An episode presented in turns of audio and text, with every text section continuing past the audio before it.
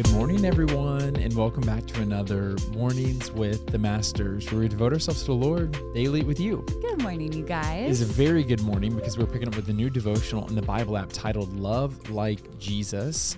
And this is like a 13 day plan. I think we'll do like a few days here, a few days there, and a few days here. Yeah. It's really interesting because it shares the stories and testimonies of other people. So I think we'll be deeply impacted about it. But Anyways, there's a link to that in the description if you guys want to follow along with us. And as always, I'm going to read the scripture, then Tori's going to pick up with the Devo. Let's do it. The scripture is Romans chapter 8, verse 35 through 39. And it says this Can anything ever separate us from Christ's love?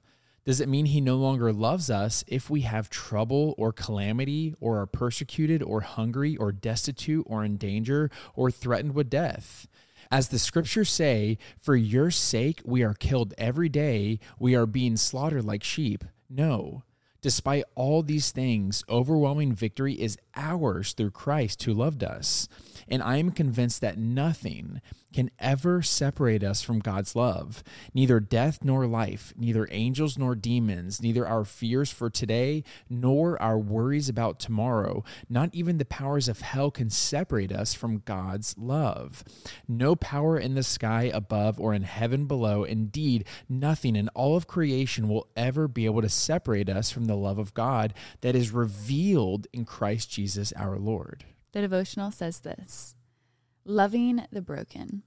I was raised in a broken home. Drugs, alcohol, and physical abuse were common and expected.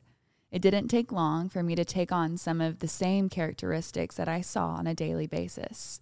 Before I knew it, I was out drinking late and stealing drugs from my stepdad's stash to sell and often consume.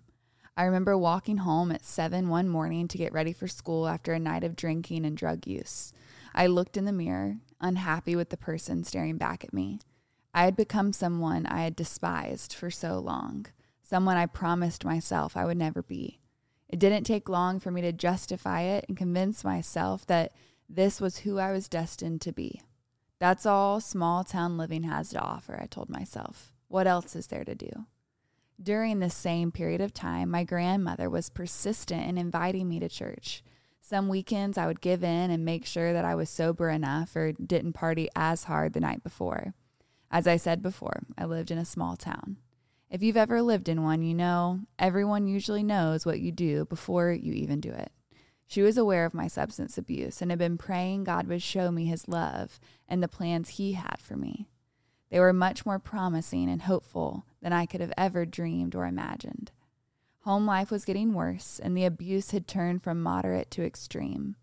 Looking back, it's amazing to see how God orchestrated the timeline of events. My grandmother's love for me and her ability to look past my faults led me to a family who was willing to take me in as their own. They took a chance on a troubled teen. Through their love and acceptance, I was able to see Christ's love for me. It's because of that love I am now a changed man, a man with a wonderful marriage and children who will be raised knowing the love that I once was unaware of.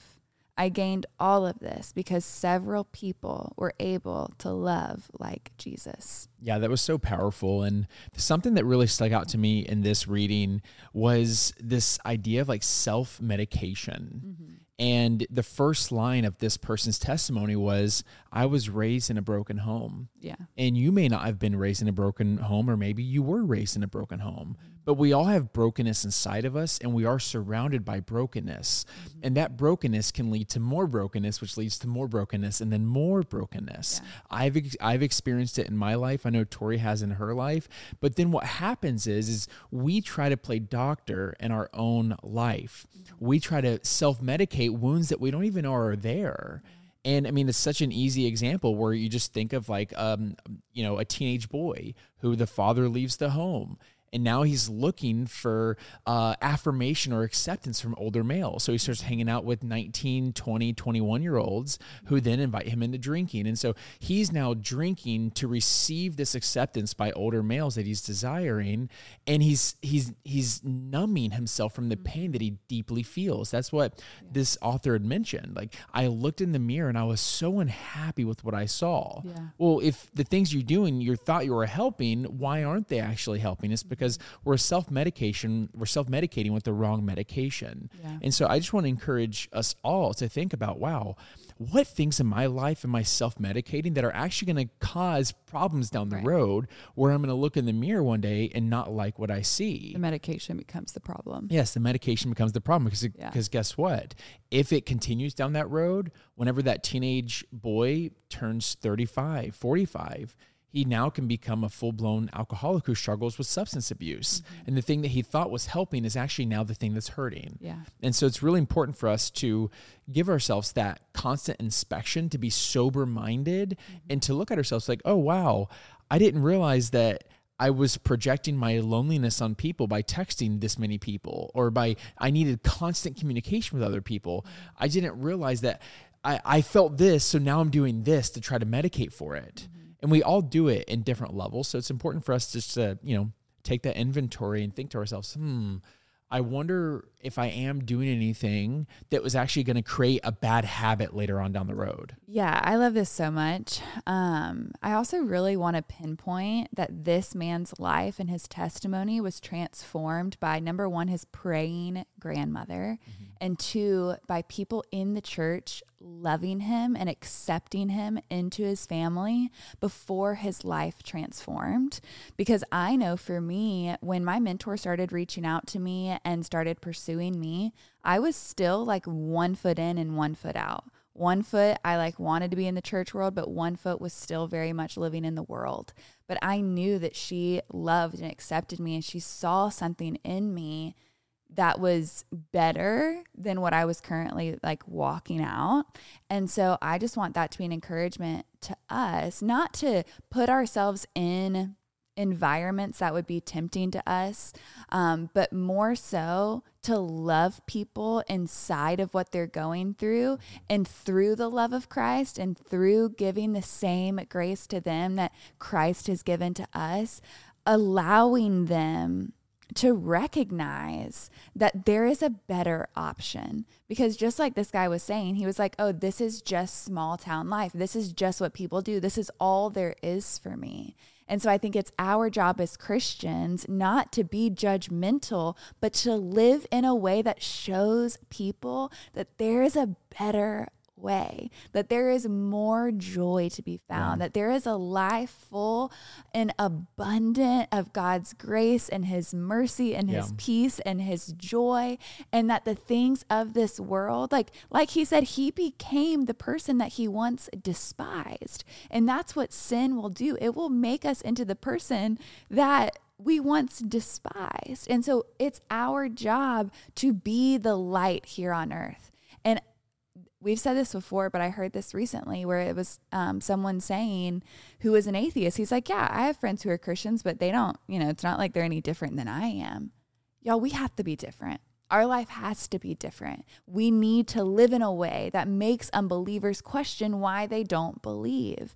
We need to live in a way that says, oh man, I want to serve the God that they serve because I see their joy inside of hard circumstances. I see the peace that makes no sense. I see the contentment that they have, even though they might not have everything that this world has to offer. And so I do think it is a call up for us to love better and to see people through the lens that Jesus sees them. Yeah, um, and I really want the emphasis to be on the call up because I know that there can be a bad like rep or rap in the Christian community where people outside the community will feel like we think we're better than them. Yeah. And that's not the case. That's not how we want to off. That's not the way we want to portray ourselves. Right. We don't want to come off as if we're better than people. We want to remind them of how special they are Right. Mm-hmm. and how great of a life they can live. We want to remind them of how how much God loves them. Right. You know, and so it's reminding them of how the goodness in them. Yeah. And so that's what it's all about. Amen. And um that way when they do look in the mirror, Mm-hmm. They see someone who they're really like, man, I really like who I'm becoming. Yeah. Amen. Want to praise that out? I do. Dear Heavenly Father, Lord, we first and foremost thank you for your incredible rescuing grace, God. A grace that we don't deserve, but we get to walk in and live in and celebrate every single day, God. We thank you for what Jesus did on the cross, that he died when we were still sinners, Father, that we could never live in a way that would earn your grace, God, but we get to live from that grace and we get to share that same grace with the hurting and the broken, Father. So I pray that you give us eyes to see, that you give us ears to hear, that you would show us how we can love people better. Please, Father, just open up opportunities for us to love on the broken today, for them to understand your love better through how we love them as the church. Father, we pray this in Jesus' name. Amen. Amen, God. Amen, God. Amen, y'all. And now's that perfect time to break out the worship music, break out the journal, and continue pressing to the Lord. Yes, and y'all don't forget that you are God's masterpiece. And don't forget that we love you. we love you guys, and we'll be talking to you tomorrow. Auf Wiedersehen.